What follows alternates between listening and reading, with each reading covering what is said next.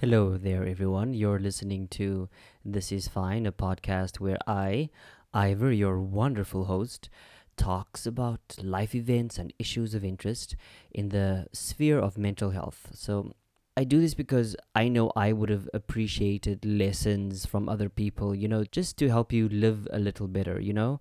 Um, there's no guidebook for how to live life. And uh, we we learn best from people who've had some experiences and we learn from people who are either older than us or younger than us.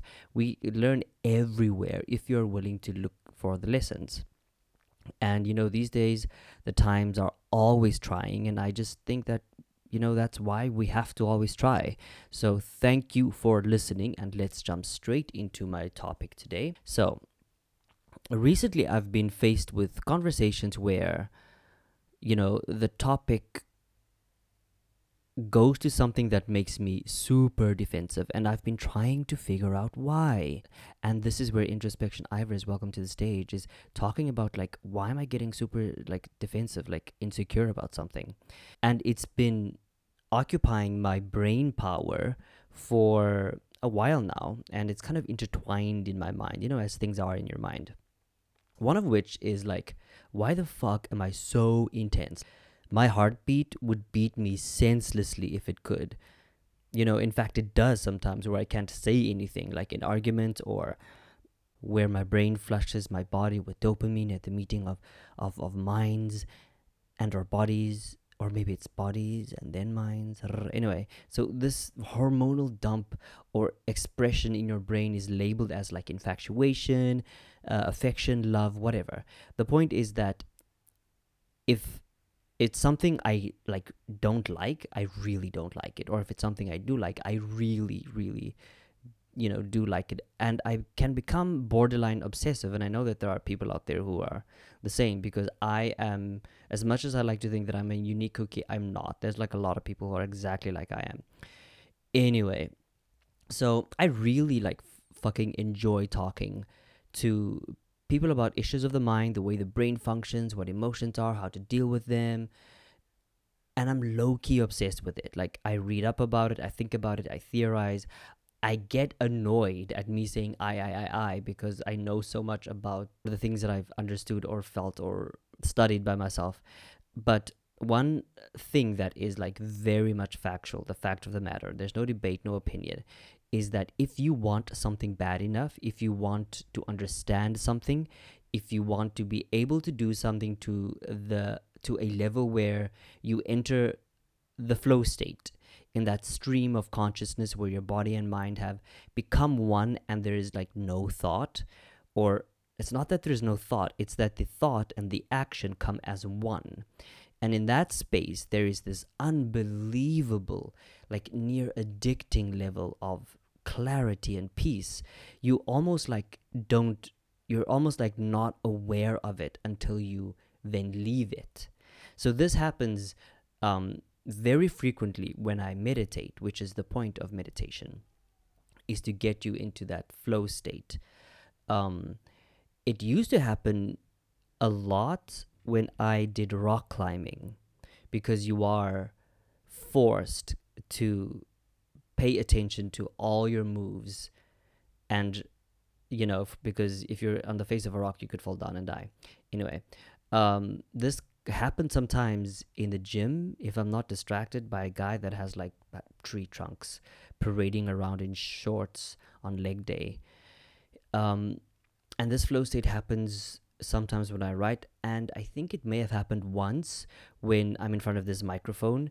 And like you're so in the zone that all other perception gets muted, and and that's when you experience time as I don't know what I think it truly is. Like it's nothing, like psychological time clock time, it doesn't matter. I think that a level of obsessiveness focus is necessary if you want to add value to someone else's life in the best way that you can. Not someone else, but the best way that you feel, whatever gifts or whatever way that you can provide for for the betterment of someone else's life. I'm not saying monetarily, it can just be a kind word, but I liken this this this flow state, this feeling um, the specific feeling to like three guiding set of beliefs that I've extracted, yes, from you guessed it, Miss Oprah Winfrey and um, Dr. Maya Angelou. Um, and you've heard me say these before, and I will keep saying it. The reason is that repetition, the brain loves repetition, and repetition is necessary because it doesn't always sink in the first time. You may not be at a crossroads in your life where it makes sense.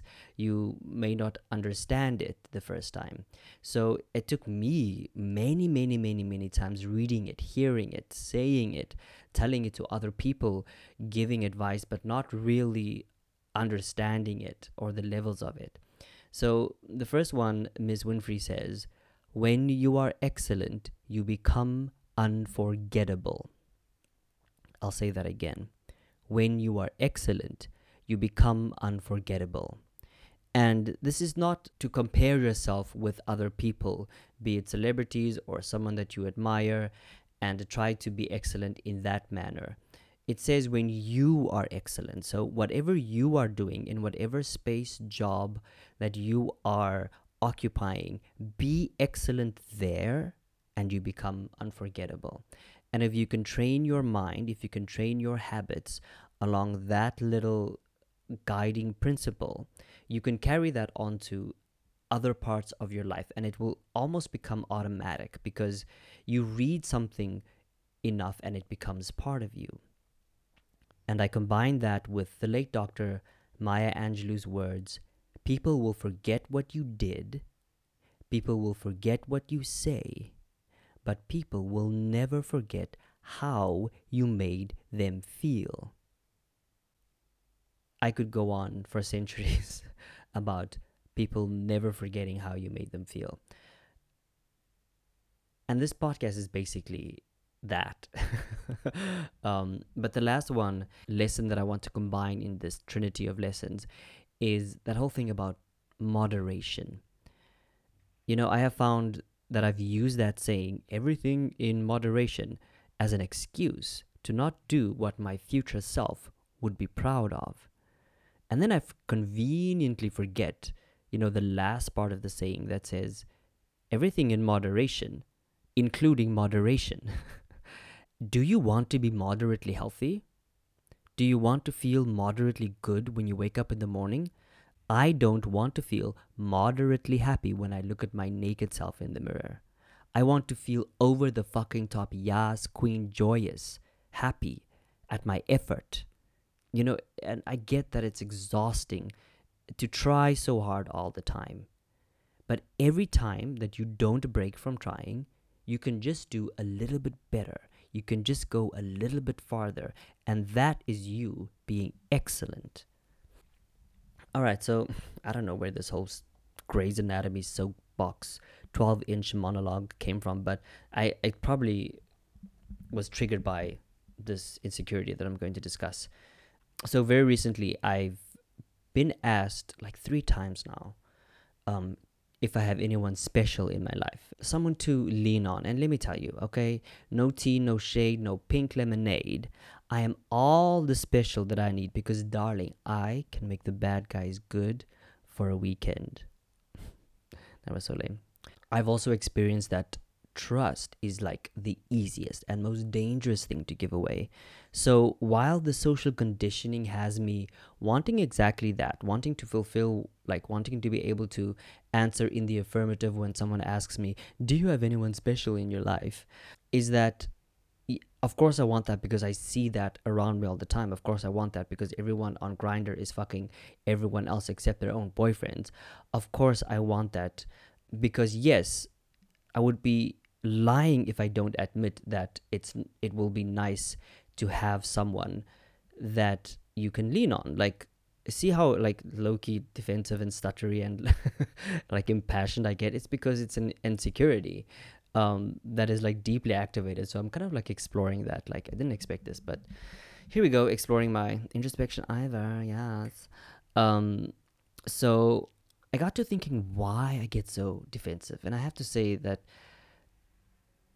as I said, it's hard to admit, but being with somebody to, to lean on would be nice when grief paces around my heart like a ghost screaming in echoes. Like, it would be nice to have someone that is motivating in times when I need the motivation or is nurturing in times when I need the guidance or to work on goals together.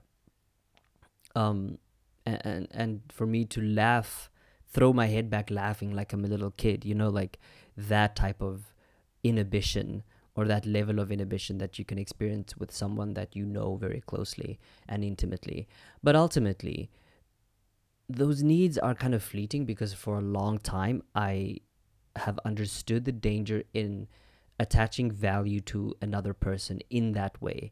I'm not saying don't engage in in a loving, respectful, kind um, relationship. What I'm saying is that if we're not vigilant, that we tend to draw our human value from a partner, from other people, because like when that person goes away and they will go away and i'm not being a pessimist here i'm just being very realistic. They will go away through growth. You will go away. You will change. They can change.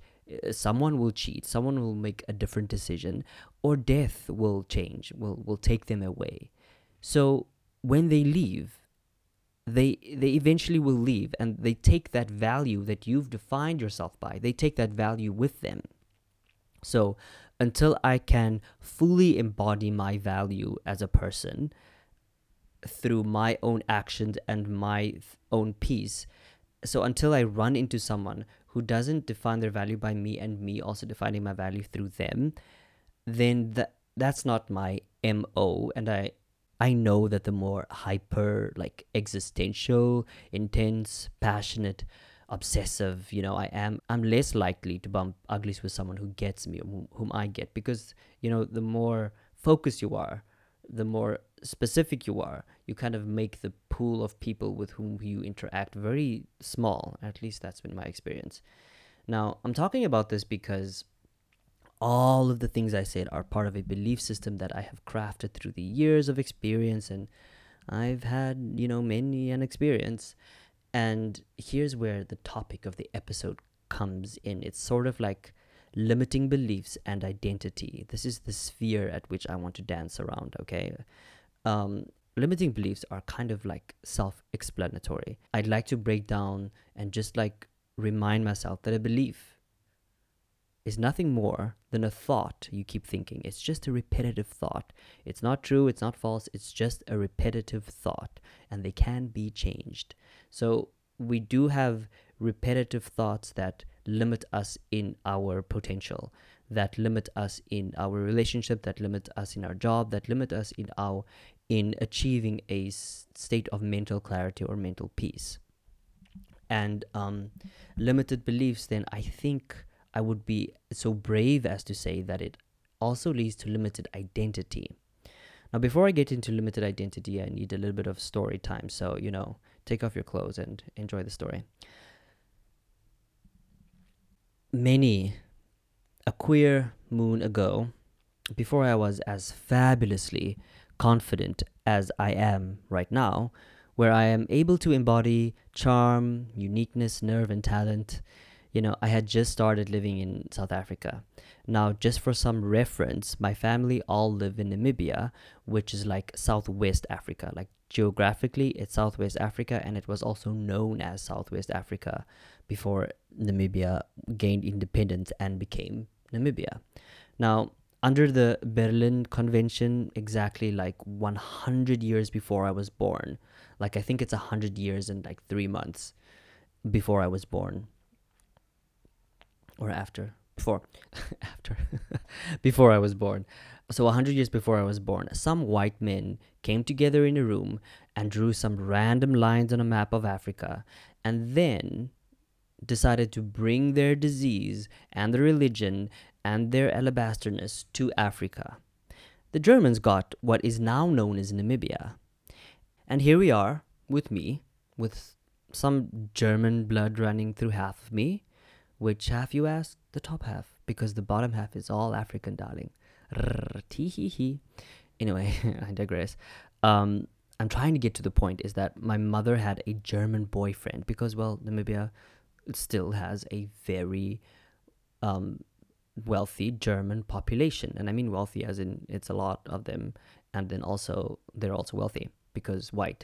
And the German men's, honey, do they love the women, the women of melanin, the women of color. They love the women of color. Now, this man moved to South Africa a while before I moved there.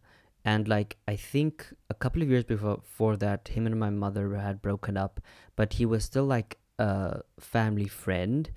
And um, then once I had moved to South Africa for college, um, I visited with him twice, I think. I can't remember very clearly. I, I visited once or twice.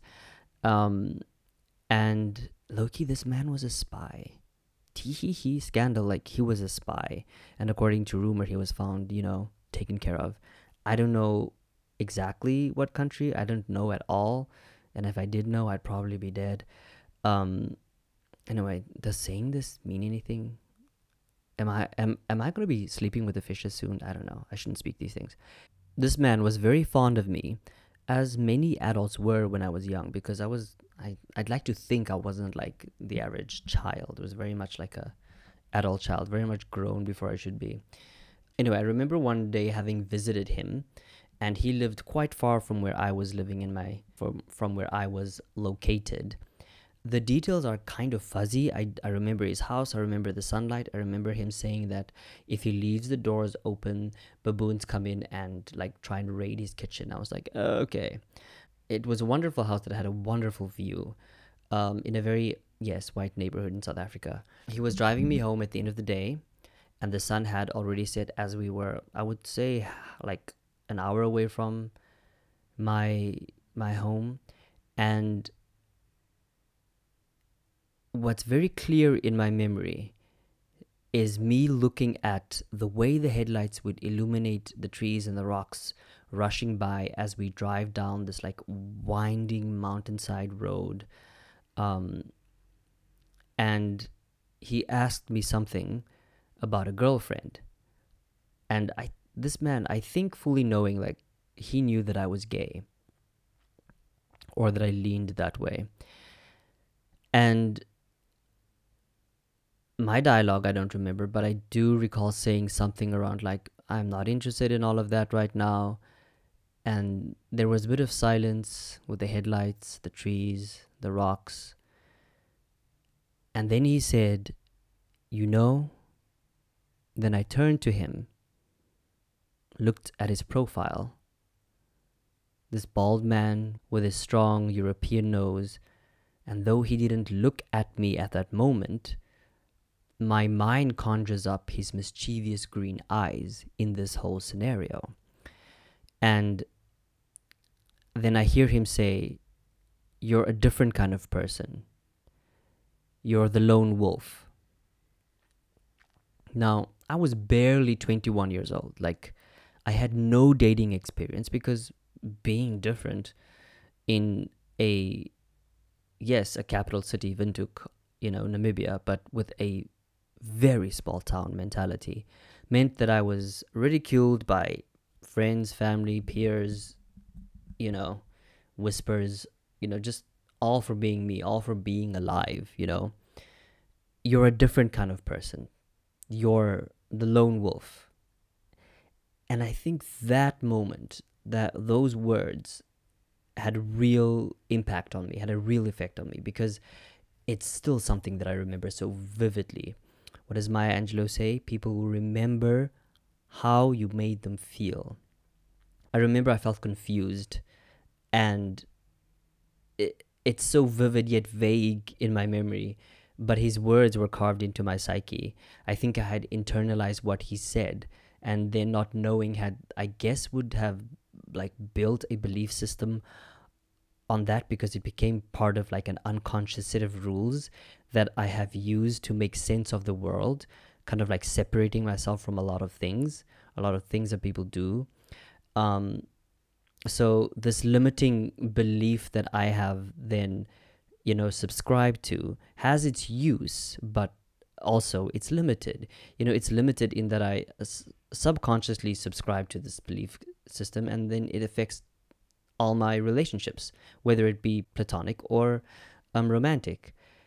It's as if I've been assigned the character of the lone wolf and the martyr. And true to my Virgo nature, I have to do things the best I can. Like I just spoke about being obsessive about something. You know, I have to go win that Oscar. You know, I gotta be the lone wolf whose words cut to draw blood. I have to be the martyr who craves a sword to fall on. I have to give the best performance because I have to be the best all the time. And there's nothing wrong with being the best. It's just, you know, when you're excellent, you become unforgettable, darling. Anyway, um, yes, it's time to, to stop writing that tale, like cl- stop the chapter, let's move on now and like, stop limiting myself. Not so that I can believe in life after love um, or for the attention or affection of a man, but rather to step more into my own. And having just ranted about being so obsessively me, um, I can hear you say, But Ivor, you're already so much you. To which I say, No, darling, I'm just the right amount. I am full of myself. And here's where I like to play around a little bit with like subversion of that phrase. You know how that's usually used as an insult? He's full of himself. But I've always asked, like, how can I give of myself to someone, being friendship, being family, being um, relationship? How can I give of myself, give of my knowledge, give of my time, my lessons, my energy, if I am not full, if I am not enough to give? And then, furthermore, when you are full of yourself, there's a gay joke in there somewhere. When you're full of yourself, it's the empty people who are the ones saying, Oh, he's so full of himself. I don't like him. He's very full of himself. You know, it's the it's the pint-sized people who can't even take what you have to give anyway. So what's the point in wasting your time around that type of energy? So I'm conflicted because sometimes I feel like I'm a bit much and then at the same time I love being it all so dramatic because it's fully me. I love it. Anyway, so after obsessively talking about myself, I want to talk about the gravitas, the weight of today's episode and it is limited identity and I have a limited understanding of of limited identity. But let's quickly clarify what limit, limited identity is. Yes, welcome to the main stage, everybody. Miss Clarification. Uh, I don't know. I, have no idea why I'm so silly. I jump from silly to serious like a two dollar hooker. I'm, I'm sorry, guys. Anyway, um, limited identity. I'm going to use Sadhguru's concept of limiting identity, and it's heavily based on yogic philosophy. So we use like three parameters to help define limited identity, and those are memory, um, identity, and intellect. Now, memory being like the accumulation of your life experiences that have like written your genetic code. Intellect being the conscious brain power you let's like say you assume you have and lets you believe that you have some a semblance of control over your life. Let's quickly talk about like intellect. Your intellect is like something that we all want to keep sharp right? Because like you need to cut to kill or cut clever if you're going to survive you need to eat you need to to feed your body to be this representation of consciousness now your intellect functions from the data your body is taking in from all your known senses all the time. You may not be aware of it, but your body is taking in information, data all the time. But if, and you know, all this information, all this data is getting written into your memory the whole time. You may not be conscious of it, you may not like be able to actively recall it, but it is still being recorded. Here's the thing if declining brain health were to impair or wipe out all your memory, even if you have intellect sharpened by the ghost of Albert Einstein himself, you would be unable to use that sharp tool without your memory. Yogic philosophy then goes on to detail how there are various dimensions of memory within us those you can perceive and those you can't. Hmm, I just thought of something. I need to I need to stop the car. Let me quickly digress. I think the author of the science fiction novel Dune got inspiration either from yogic or Buddhist philosophy because there's this character who I was so enthralled by. This character that becomes hyper conscious in the womb. She's like awakened to an elevated level of consciousness where she has experienced the memories of all the people in her past, all the women in her past lives, everything in her genetic code up until like the moment she's born. And then it cuts to her like when she's like four years old and the way she is as a four year old kid, it's just insane shit. I need to read that book again just to like analyze that part. Okay, let's get back into the car. You best believe I drive a stick like only a gay man can. Okay, so memory. There are various mm, uh, dimensions of memory within us. Evolutionary memory has allowed you to be the being that you are right now. If your DNA forgot in any way, forgot anything, then who knows? You might have been aborted. You might have been a fucking banana. I don't know. So, what we know as myself is a product of a system of deeply complex memories. Memories we can name, evolutionary, genetic, karmic, and memories we can't even perceive. All these memories are providing data for your intellect to function in a specific way.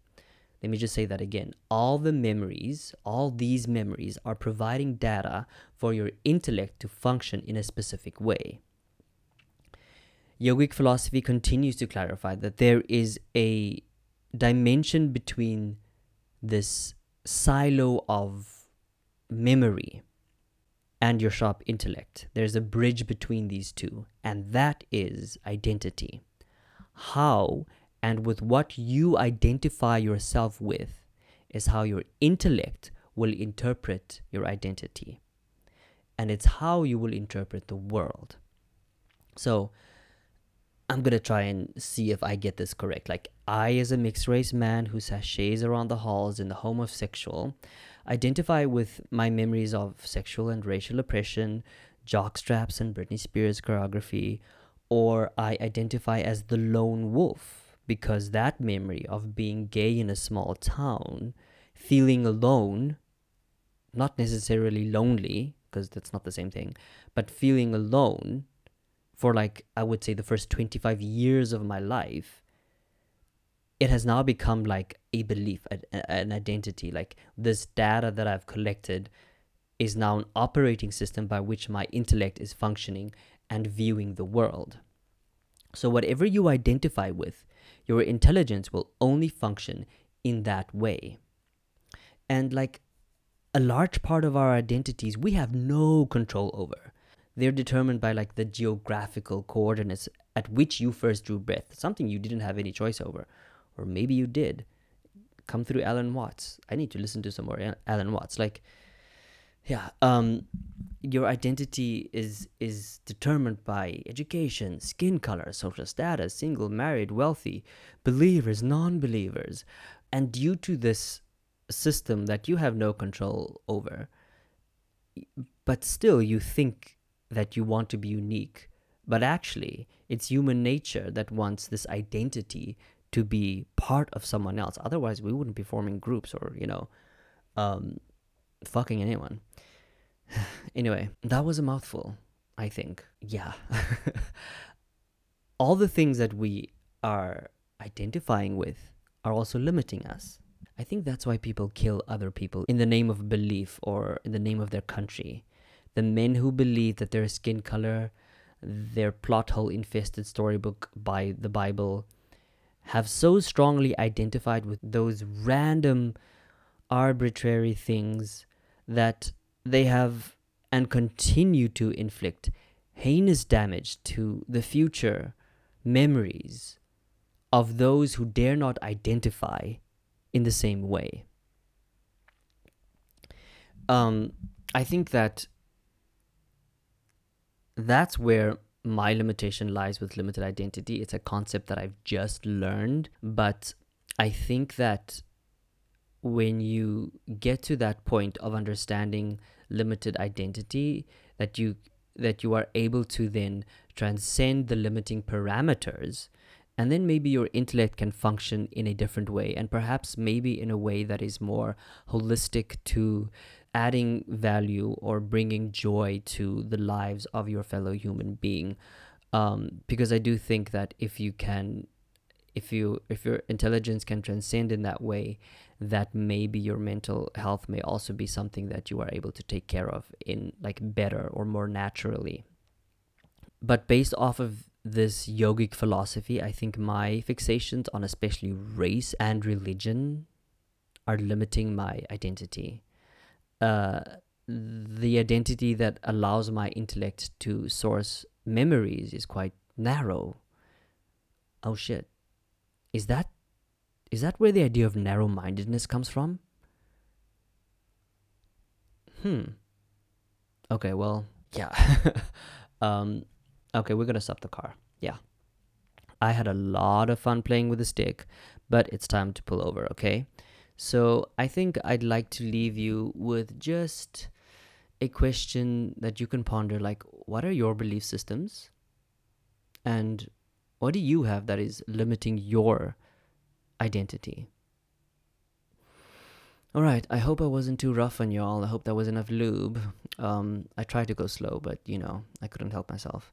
It's my sincere hope that you've learned something new maybe laughed a little um, cringed a little gained some clarification while listening to me your favorite gay this week, my mental health tip I can give you since it's Pride Month and Juneteenth is on the way is to be a rainbow in someone else's life whenever you feel your life sucks.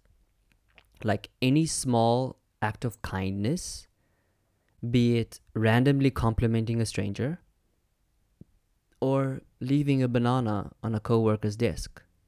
Something small to someone who has nothing can mean everything. Thank you so much, everyone, for listening. If you like this episode, please, please, please share it with a friend, rate and review it on whatever platform that you are listening to your podcasts. And um, yeah, drink your water. Bye bye.